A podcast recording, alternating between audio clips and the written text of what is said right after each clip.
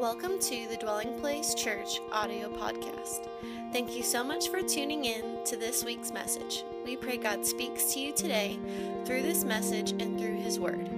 For more information about our church, be sure to visit us on the web at dwellingplacemovement.org. Now, it's time to listen to this week's message.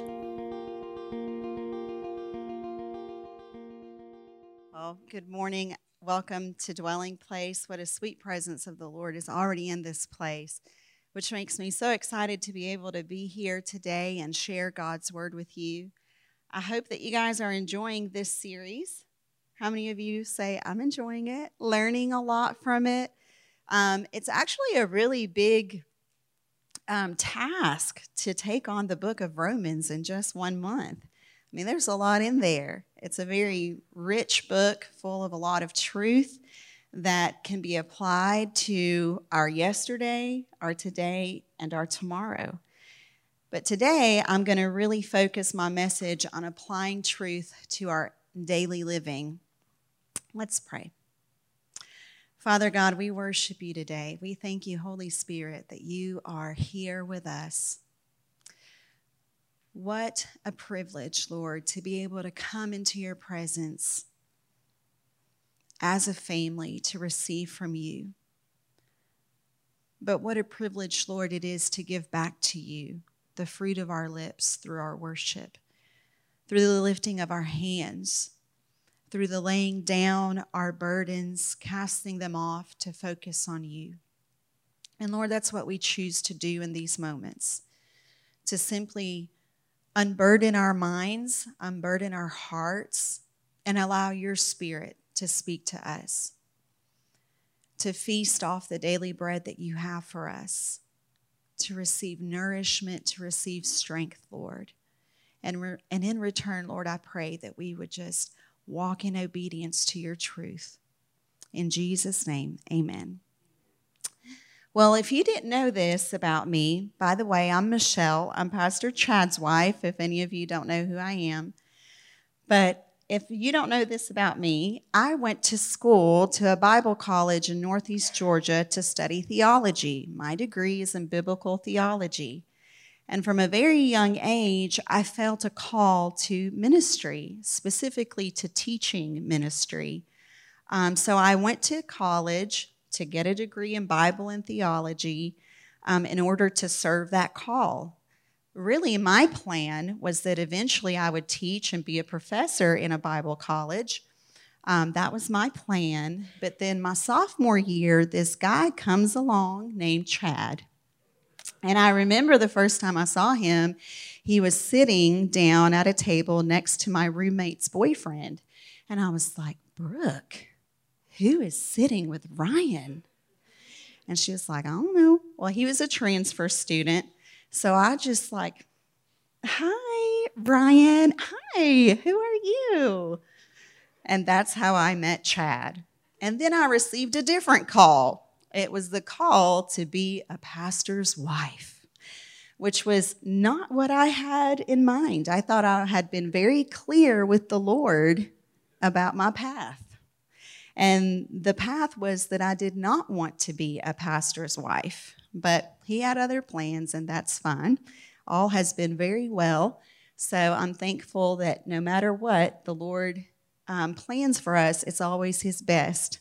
Although I do wonder if maybe one day I'll get to fulfill my dream of teaching in a classroom setting, theology. Who knows? Maybe one day DP will have a college and I'll get to run that department.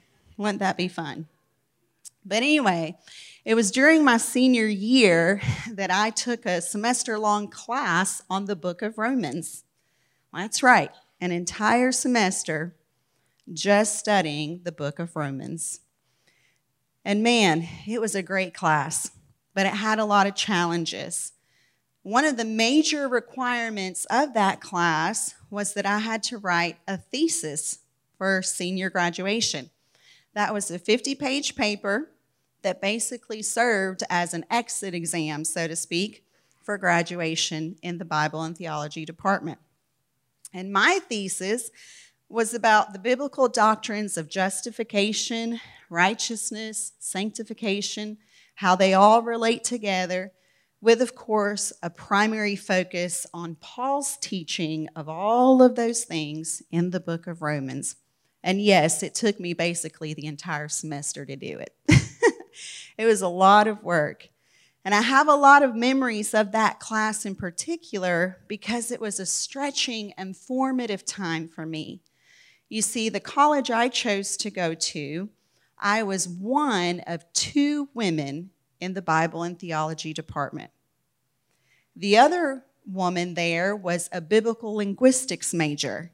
And so we had classes together from time to time, but for whatever reason, this class we didn't have together. So every morning, I would go into a class, a Hispanic Pentecostal woman with a gift of teaching, and I sat in a classroom with white, male, conservative, future pastors with a professor who was white, male, conservative, and on top of that, a cessationist. Now, if you don't have never heard that word theologically, it means it's a theological belief that the gifts of the Holy Spirit, specifically the charismatic gifts of prophecy, uh, um, oh my gosh, my mind went blank, speaking in tongues, healing, etc., are no longer in operation in the body. They ceased, cessationists, they ceased um, after the early church. So it was really fun going to these classes where I was the only one who was different in every possible way. I was different in my gender, I was different in my race, I was different in my theology. And so it was a hard class.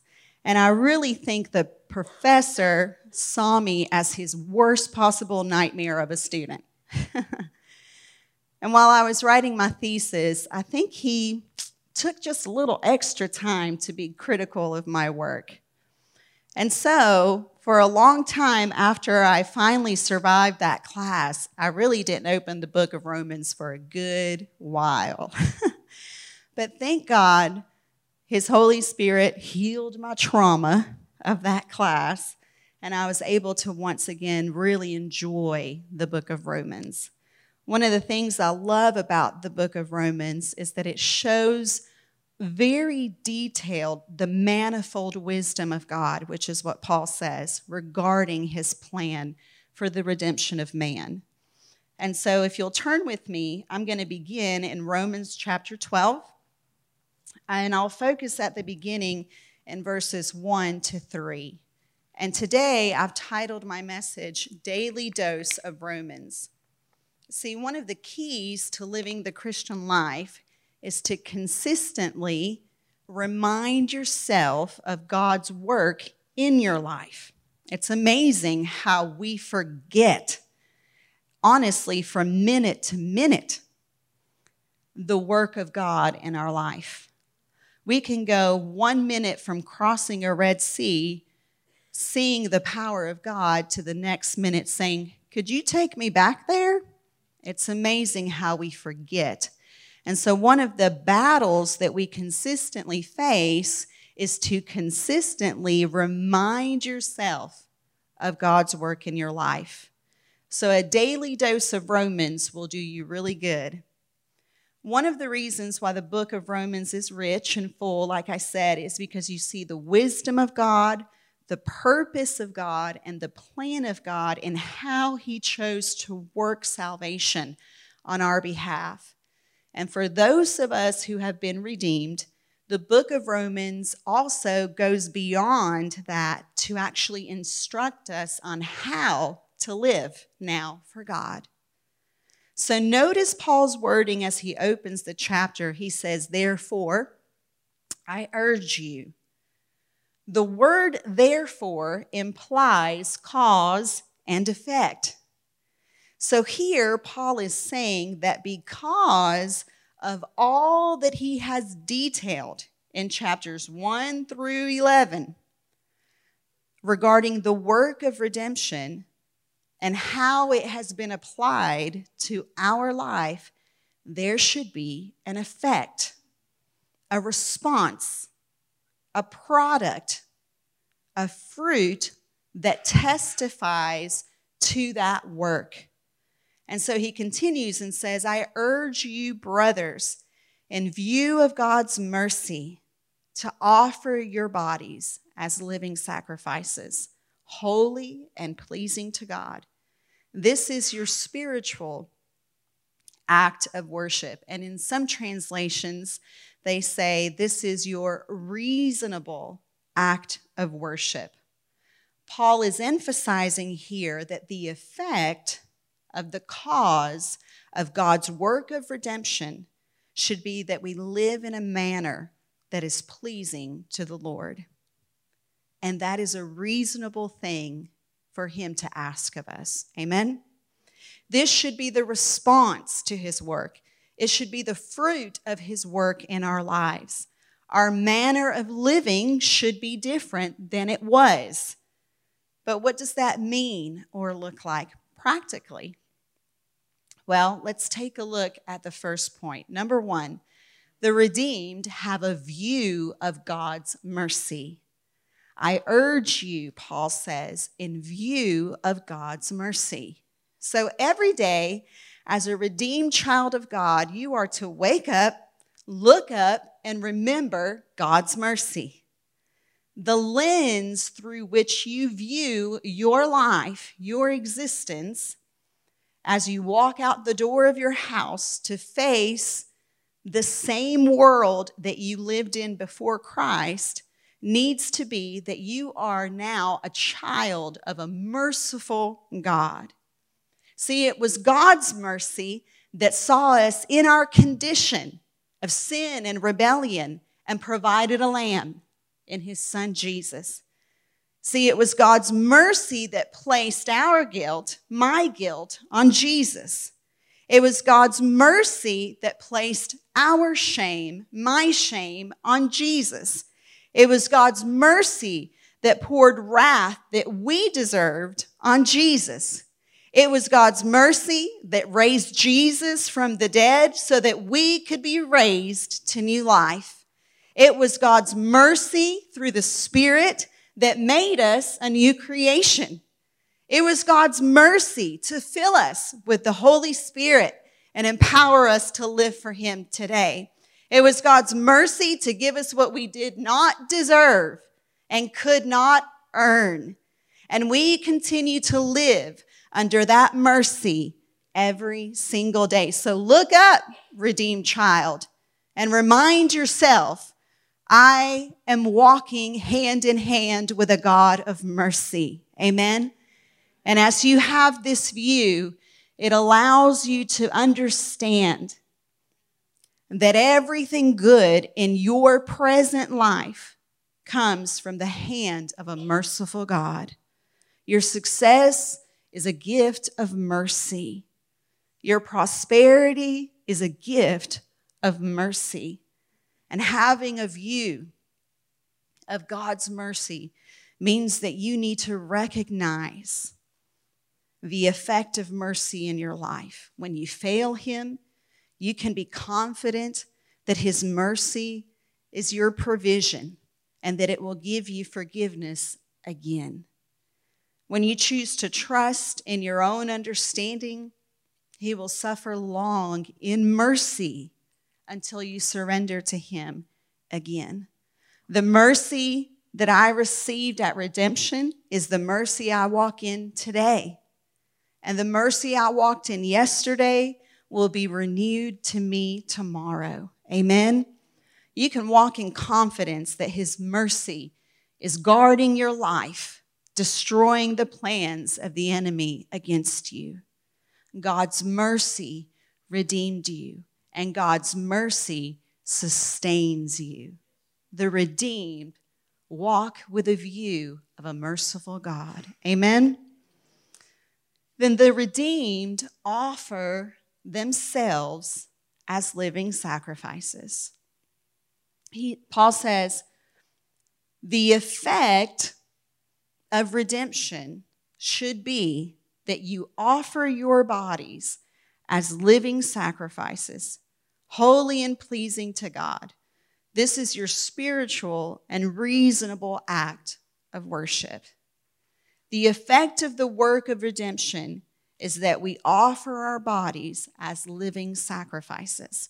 And this isn't something that we should do with hesitation, but with a desire to please and reasonably worship the God of mercy.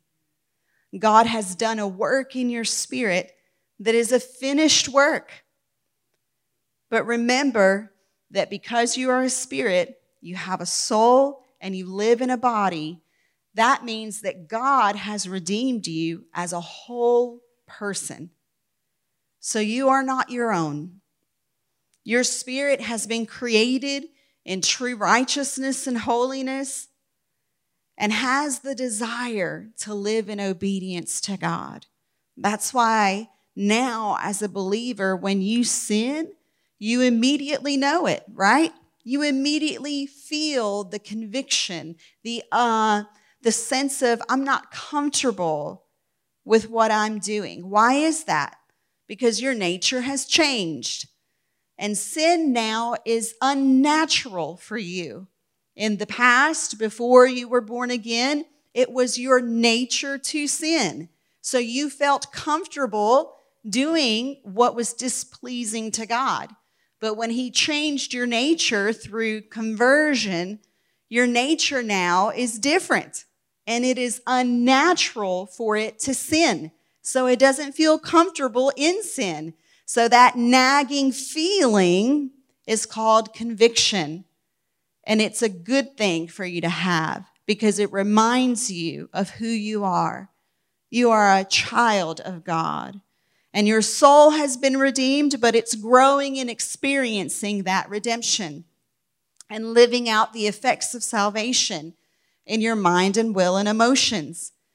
But your body has also been redeemed and now it is to be used as an instrument of righteousness.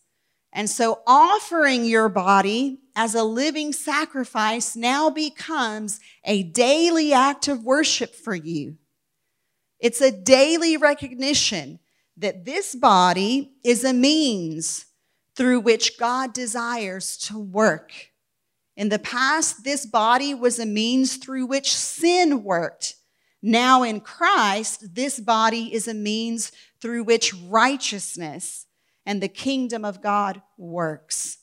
So when you offer your body to the Lord, it is a holy and pleasing act in His sight. When you make a conscious decision to say to the Lord, God, today, direct my steps.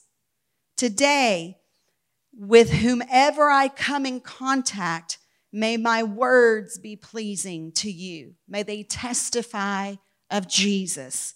Lord, my actions today, may they please you and may they testify of Jesus. And when you do that, when that is the position that you take on every day, it is a holy and pleasing act before God. When you care for your body.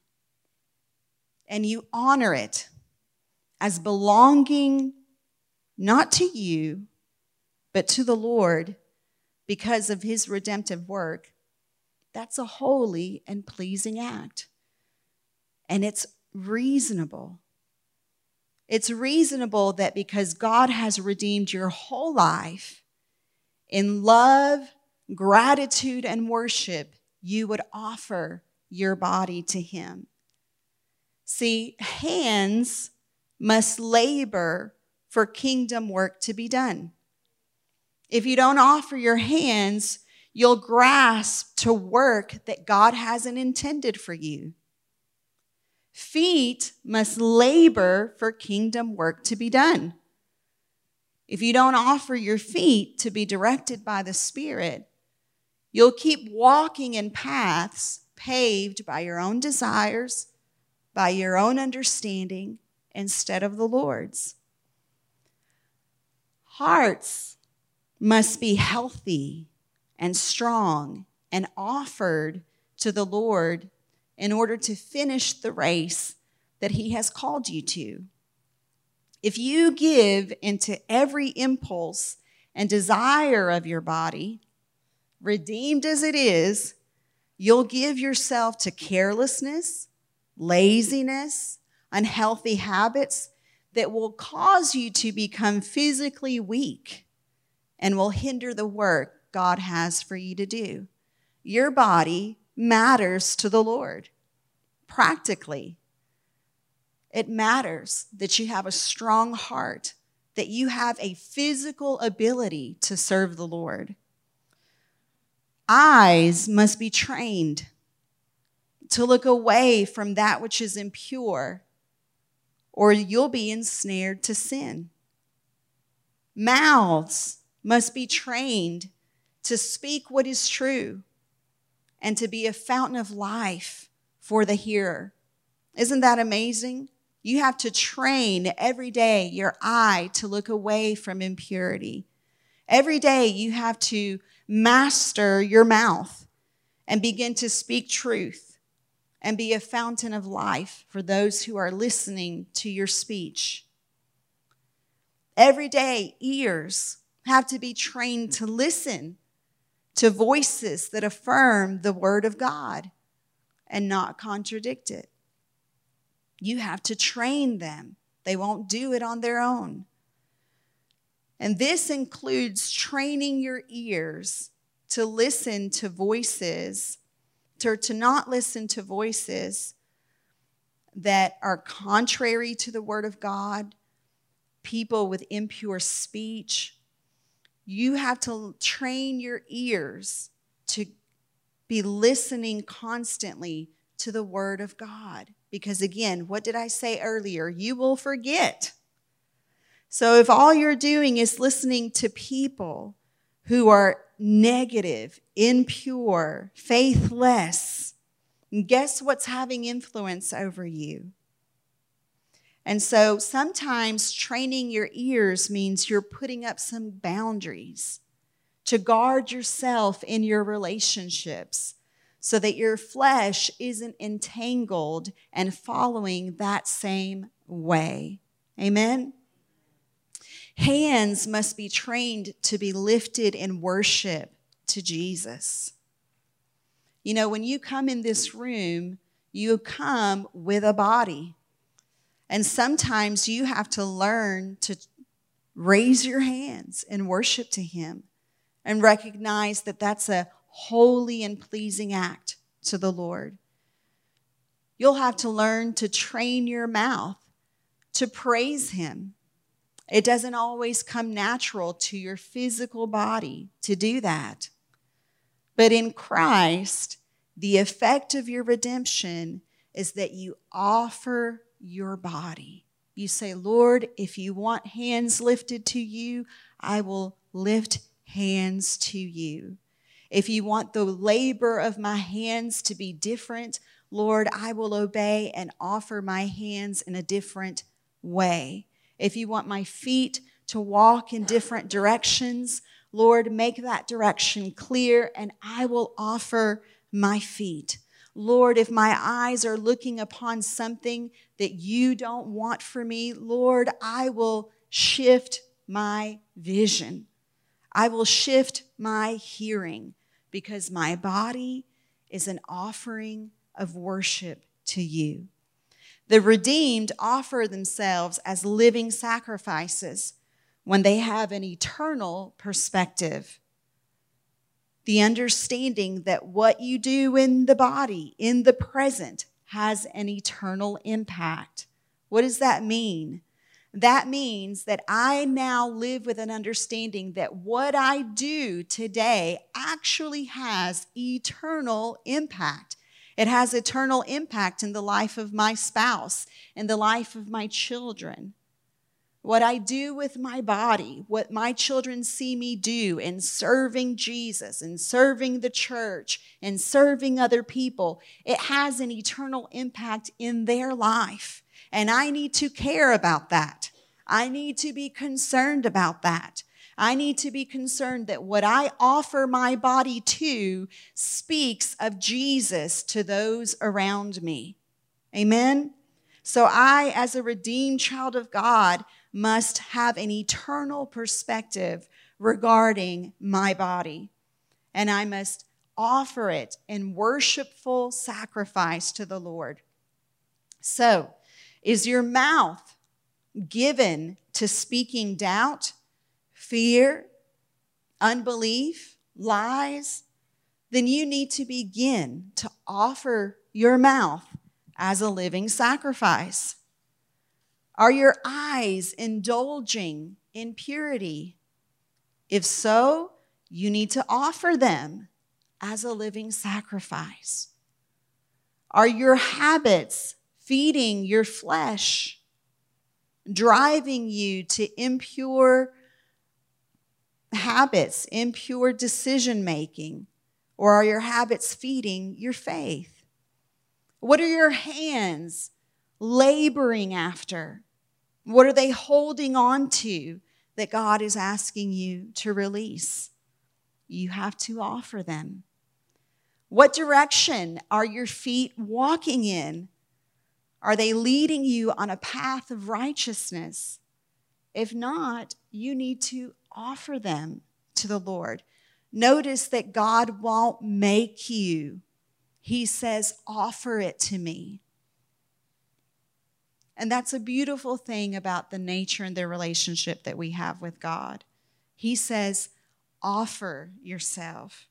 What your body was used to doing, it must be retrained to now serve Christ instead of its impulses and desires. It's a daily process, a daily decision. It doesn't always come easy, but thanks to the perfect work of redemption through the indwelling Holy Spirit, it's possible. Amen?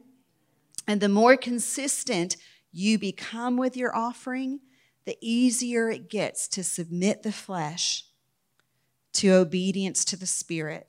The more consistently you bring your offering, the easier it will be for you to recognize when you're giving in to the flesh rather than the desires of the Spirit, and then allow Him to, to redirect you. God redeemed our bodies so we could offer them in worshipful sacrifice and be empowered to live out his divine purpose. Amen. The redeemed have a view of God's mercy. In view of that mercy, the redeemed offer their bodies as a living sacrifice. And the redeemed do not conform, but are transformed. Paul continues in verse 2 and says, Do not conform to the pattern of this world, but be transformed by the renewing of your mind. Then you will be able to test and approve what God's will is his good, pleasing, and perfect will. One of the realities of the work of redemption that's sometimes hard to understand because there's tension in it is that the work of redemption is a finished work, it's a positional work, but it is progressive in our experience, right? How many of you can testify to that? It is a progressive work in our experiencing of it. See, the work of redemption on the cross and in the resurrection is finished and you immediately receive that work at conversion. You are born again. You receive a, a position of right standing before God. You are created new. And all of that is an instant work. That means that the issue of eternity, it's already settled. God is our Father. You are His child. Heaven is your home. That matter is settled. But the experience of salvation practically within the confines of this unrenewed body and this sin filled world is progressive. So that's why Paul consistently speaks about stages of spiritual growth, right? We see him speaking to babes and children and young men and fathers and mothers in the faith because it speaks of a progressive nature of God's redemption in your, in your experience. And so here, Paul speaks about transformation. The redeemed grow in their experience of salvation as they cast off the works of the old man. As you put off conforming to the world, conforming to the ways of your past, and by renewing your mind, you experience transformation. You are now in Christ. It is who you are, and you are new in Him. And so the first step is you have to daily remind yourself of that. To renew your mind means you remind yourself, I am not who I was. Here's why you have to do that because your flesh is not going to testify that to you. Your emotions are not going to testify that to you immediately. Your will is not going to testify that to you immediately. Your friends, your family, they're not going to testify to you that you are new. But God's word immediately testifies to that truth the moment of your conversion. And so every day you must testify that reality to yourself. Who you are now in Christ is not who you were. And every day you are to bathe your mind in the truth of God's work regarding your thought life, regarding your soul life. Because every day, the effects of the sinful nature that you were once in that destroyed your life, now in Christ, you have to begin to submit that thought life to Him so that the patterns of thinking still active in your mind can be changed. Every day, as you renew your mind through the study of God's Word, those patterns of thinking begin to weaken. Before Christ, Perhaps the constant pattern of thought in your mind was that you were not good enough to be loved. And that pattern of thought is still active. Perhaps the pattern of thought was that you were not smart enough to make something of your life. Maybe it was that you were not attractive enough to be wanted, not clever enough to pursue the dreams that are in your heart. Whatever the patterns of thought you had before Christ, in Christ, through the power of the Holy Spirit, He wants to renew. And He desires that those patterns of thinking line up with the truth of God's Word.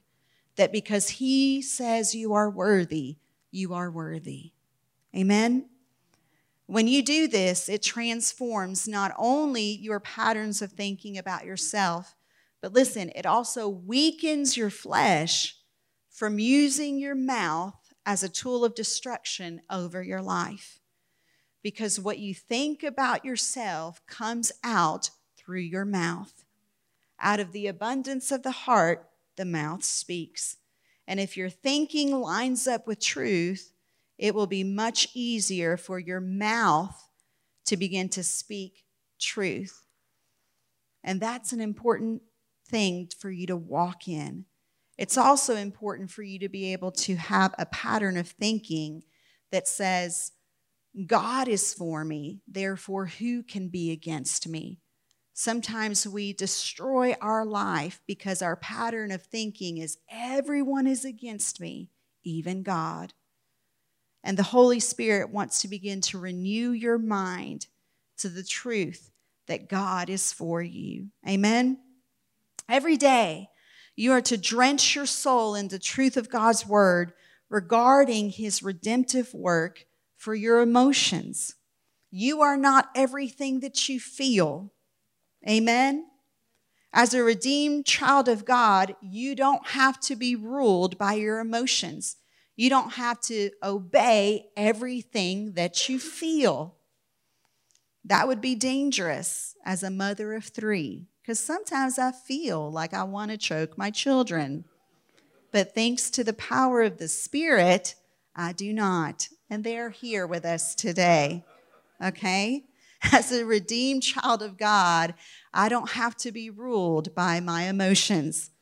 It's an important gift of redemption. We're talking about life or death. Okay? So thank God for that gift. Being able to be led of the Spirit instead of your fickleness in your emotions allows you to make wise decisions. It also allows you to handle issues in your relationships without selfishness, and that's important. Because to love like Jesus means you have to lay down yourself.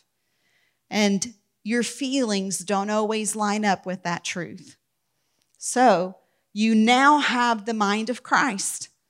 And now the Holy Spirit empowers you to put aside your feelings, even if they're valid, and respond to conflict and circumstances in a way that brings about the fruit of peace and joy.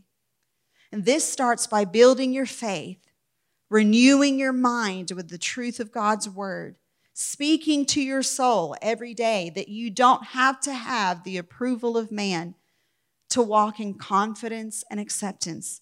Speaking to your soul that you don't have to have the flattery of man to know that you are loved and that you are of value. Instead, you can rest in the acceptance of the Father. Your soul can find rest in the love of the Father. Your soul can be secure in the approval of the Father. You can find comfort knowing that the God of mercy is directing your steps. Your soul can be assured that God is making provision for you and your needs, they will be met. You can cast off your cares regarding decisions that you have to make in your marriage, with your children, in your business, knowing that God is protecting your life, guarding over you, making provision for you. He is for you.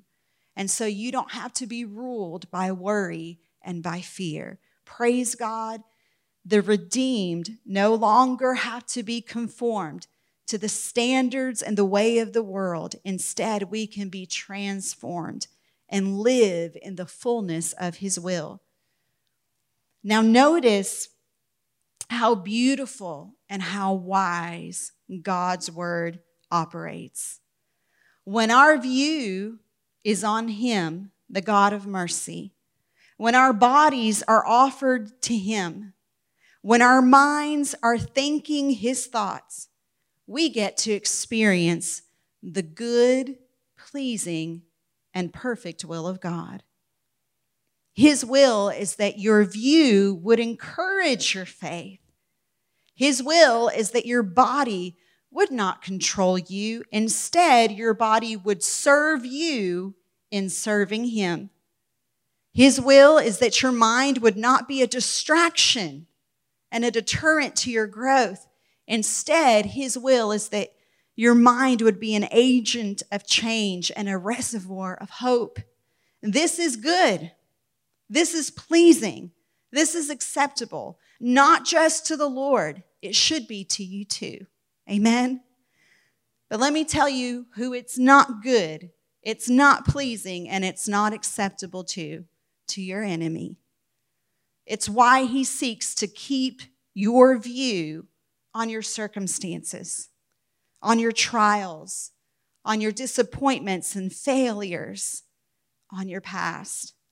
He knows if your view is on the mercy of God, you you will start living in that mercy. And every day you can begin to boldly declare the goodness of a merciful God over your situation. So the devil doesn't want that for you.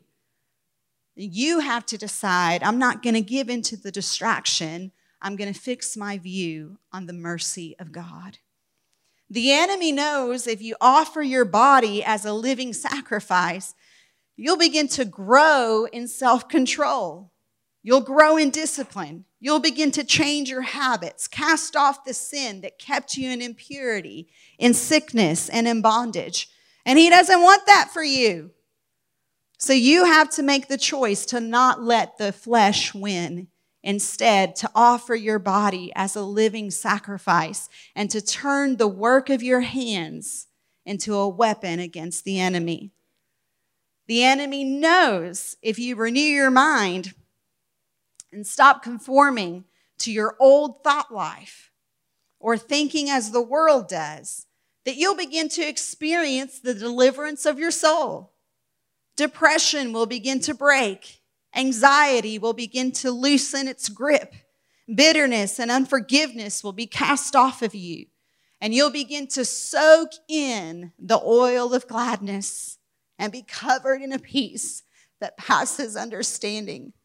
You'll begin to love selflessly and serve Jesus willingly. So listen, you have a choice. The enemy doesn't want this for you, but it's what God wants. So you can pick up the sword of the Spirit, the Word of God, and begin to cut off every lie of the past and every lie of the present and walk in the pleasing and acceptable will of God. You are a redeemed child of a merciful Father. You are full of the Spirit. You are a new creation. All things have become new for you. And it's time to take a daily dose of Romans and walk in that reality. Amen. The redeemed have a view of God's mercy. They offer their bodies, they renew their mind and the redeemed are a family. Paul continues and concludes the chapter with some important focuses for us as the redeemed. You are not the only one that has been redeemed. Did you know that? God is a father, He has a family, which means you do too. And as any father, He wants His children to get along with one another.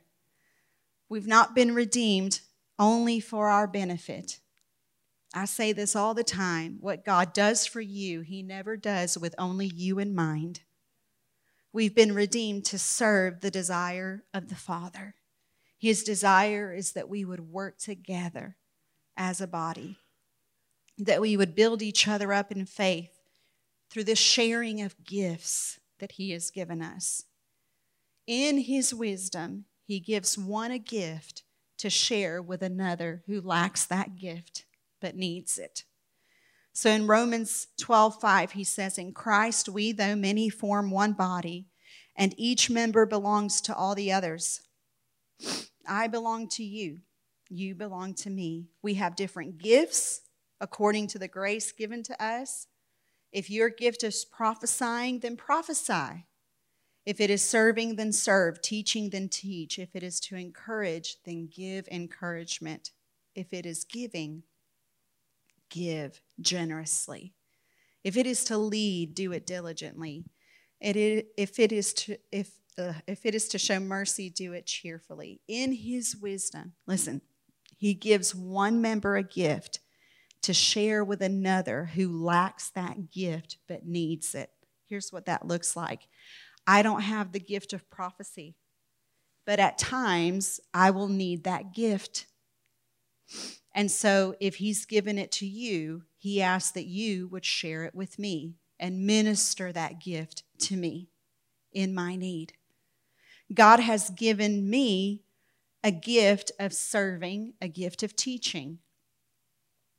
Some of you don't have that gift.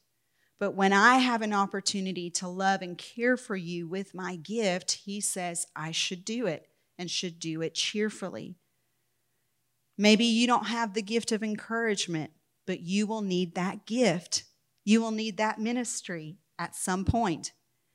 God is so good that He provides the gift that we lack in another.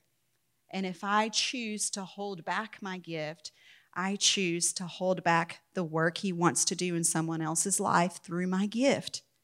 We are to love and serve one another as a family with the gifts that He's given to each of us. God has redeemed us so that we may serve one another. And notice that He says we are to do it cheerfully. I'm not to begrudgingly serve you, I'm not to begrudgingly teach you. I'm not to begrudgingly, begrudgingly encourage you if I have that gift. It, it should be done with a joy that I get to share what God has given me with you. And I receive cheerfully what God has given you to give to me. The redeemed are a family. The redeemed also walk in love. Band, you can go ahead and come up. We are to walk in love toward one another. The effect of your redemption is that you learn to love like Christ. So Paul continues in verse 9. He says, Love must be sincere. Hate what is evil, cling to what is good. Be devoted to one another in love. Honor one another above yourselves. Never be lacking in zeal, but keep your spiritual fervor serving the Lord. Be joyful in hope, patient in affliction, faithful in prayer. Share with the Lord's people who are in need and practice hospitality. Here he's talking about the redeemed loving the redeemed. How do we do it? He says, in sincerity, in devotion, in honor. Now, listen, we can't obey this command if we're not in fellowship with one another. We can't be sincere. We can't be devoted. We can't honor those who we don't fellowship with. We can't share our gift with those we don't do life with. It is not God's will that you would be isolated in your walk. You have a family to love and to be loved by. We also love one another in service in sharing, in hospitality. But we cannot obey that command if we're not in fellowship with one another. The effect of your redemption is that you would be used by God in your body to meet the need of individual members. His desire is that we would be a blessing one to another, taking notice of our needs, whether they be spiritual, emotional, physical, and that we would seek to be a vessel to meet those needs in one another. And then Paul finishes by saying that the redeemed walk in love toward their enemies. So he says, do not repay anyone evil for evil. Be careful to do what is right in the eyes of everyone. If it's possible, as far as it depends on you, live at peace with everyone. Do not take revenge. Leave room for God's wrath. For it is written, It's mine to avenge, I will repay, says the Lord. If your enemy is hungry, feed him. If he's thirsty, give him something to drink. In doing so, you will heap burning coals on his head. Do not be overcome by evil, but overcome evil with good.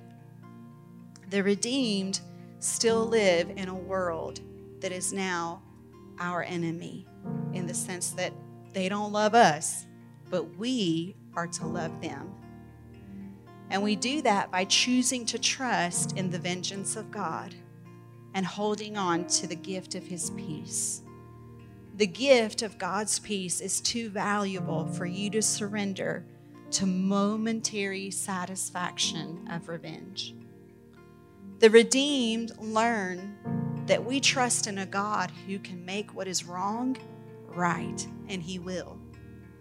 He will restore what people or circumstances have taken from you. So we choose to trust in Him. We walk in love toward our enemy by refusing to overcome evil with evil, but choosing to do good. God wants your response to speak well of Him to the unbeliever. So sometimes that means that you'll have to bear the cross for the sake of demonstrating the love of Jesus. And the redeemed learn to value that more than winning the battle with your enemy. And so you'll continue to do good even when it's hard. Amen. God has redeemed us to manifest his love. We, the redeemed, have a daily view of a merciful God. And daily we receive new mercy. We, the redeemed, have the opportunity to daily offer our bodies as living sacrifices and live with purpose. We, the redeemed, daily are being transformed into the likeness of His Son as we take on truth and allow it to renew our mind. We, the redeemed, have a family that we can draw support from daily and give support to. And we, the redeemed, have a daily mission to walk in love. God is wise. He was wise to save us. He's wise to renew us. He's wise to empower us. Amen. Lord, we worship you today. We choose to cast off our vision off of the circumstances, off of the complications of life, off of the difficulties. We choose to raise our view up to the God of mercy. Lord, we thank you that today there is new mercy walking with me, walking before me. Lord, today we choose to offer our bodies in service to you. May it be a holy and pleasing act in your sight. May you take pleasure in how we use our hands, in the path that our feet walk in, in the words that our mouths speak, in the things that our eyes look upon. Lord, may you take pleasure in our offering of our bodies. Lord, we thank you that by your Spirit our thoughts are renewed and our spirits are made strong. We cast off every lie of the enemy. We choose to believe and walk in truth. Lord, we pray today that you would help us to love one another as you love us. Help us, Lord, to cheerfully share our gifts Help us, Lord, to cheerfully walk in love toward one another, being devoted to each other, Lord, honoring one another, serving one another, meeting each other's needs. And Lord, may it all testify to the enemies in this world that have set themselves against you. But Lord, may you soften their hearts as they see us walk in love toward one another and as they see us walk in love toward them as they experiencing as they experience us putting our trust in you to win the battle to make what is wrong right to work your purpose in our lives. Lord may it speak of you and may hearts desire what is in our lives to be in theirs. Jesus we thank you, Lord, for your goodness, for your wisdom, for your strength, for your spirit in this place, for the work you're doing in our family here. Continue it, Lord. Bring it to completion. In Jesus' name, amen. Thank you so much for listening to this week's message. If you would like more information about our church, be sure to visit us on the web at dwellingplacemovement.org.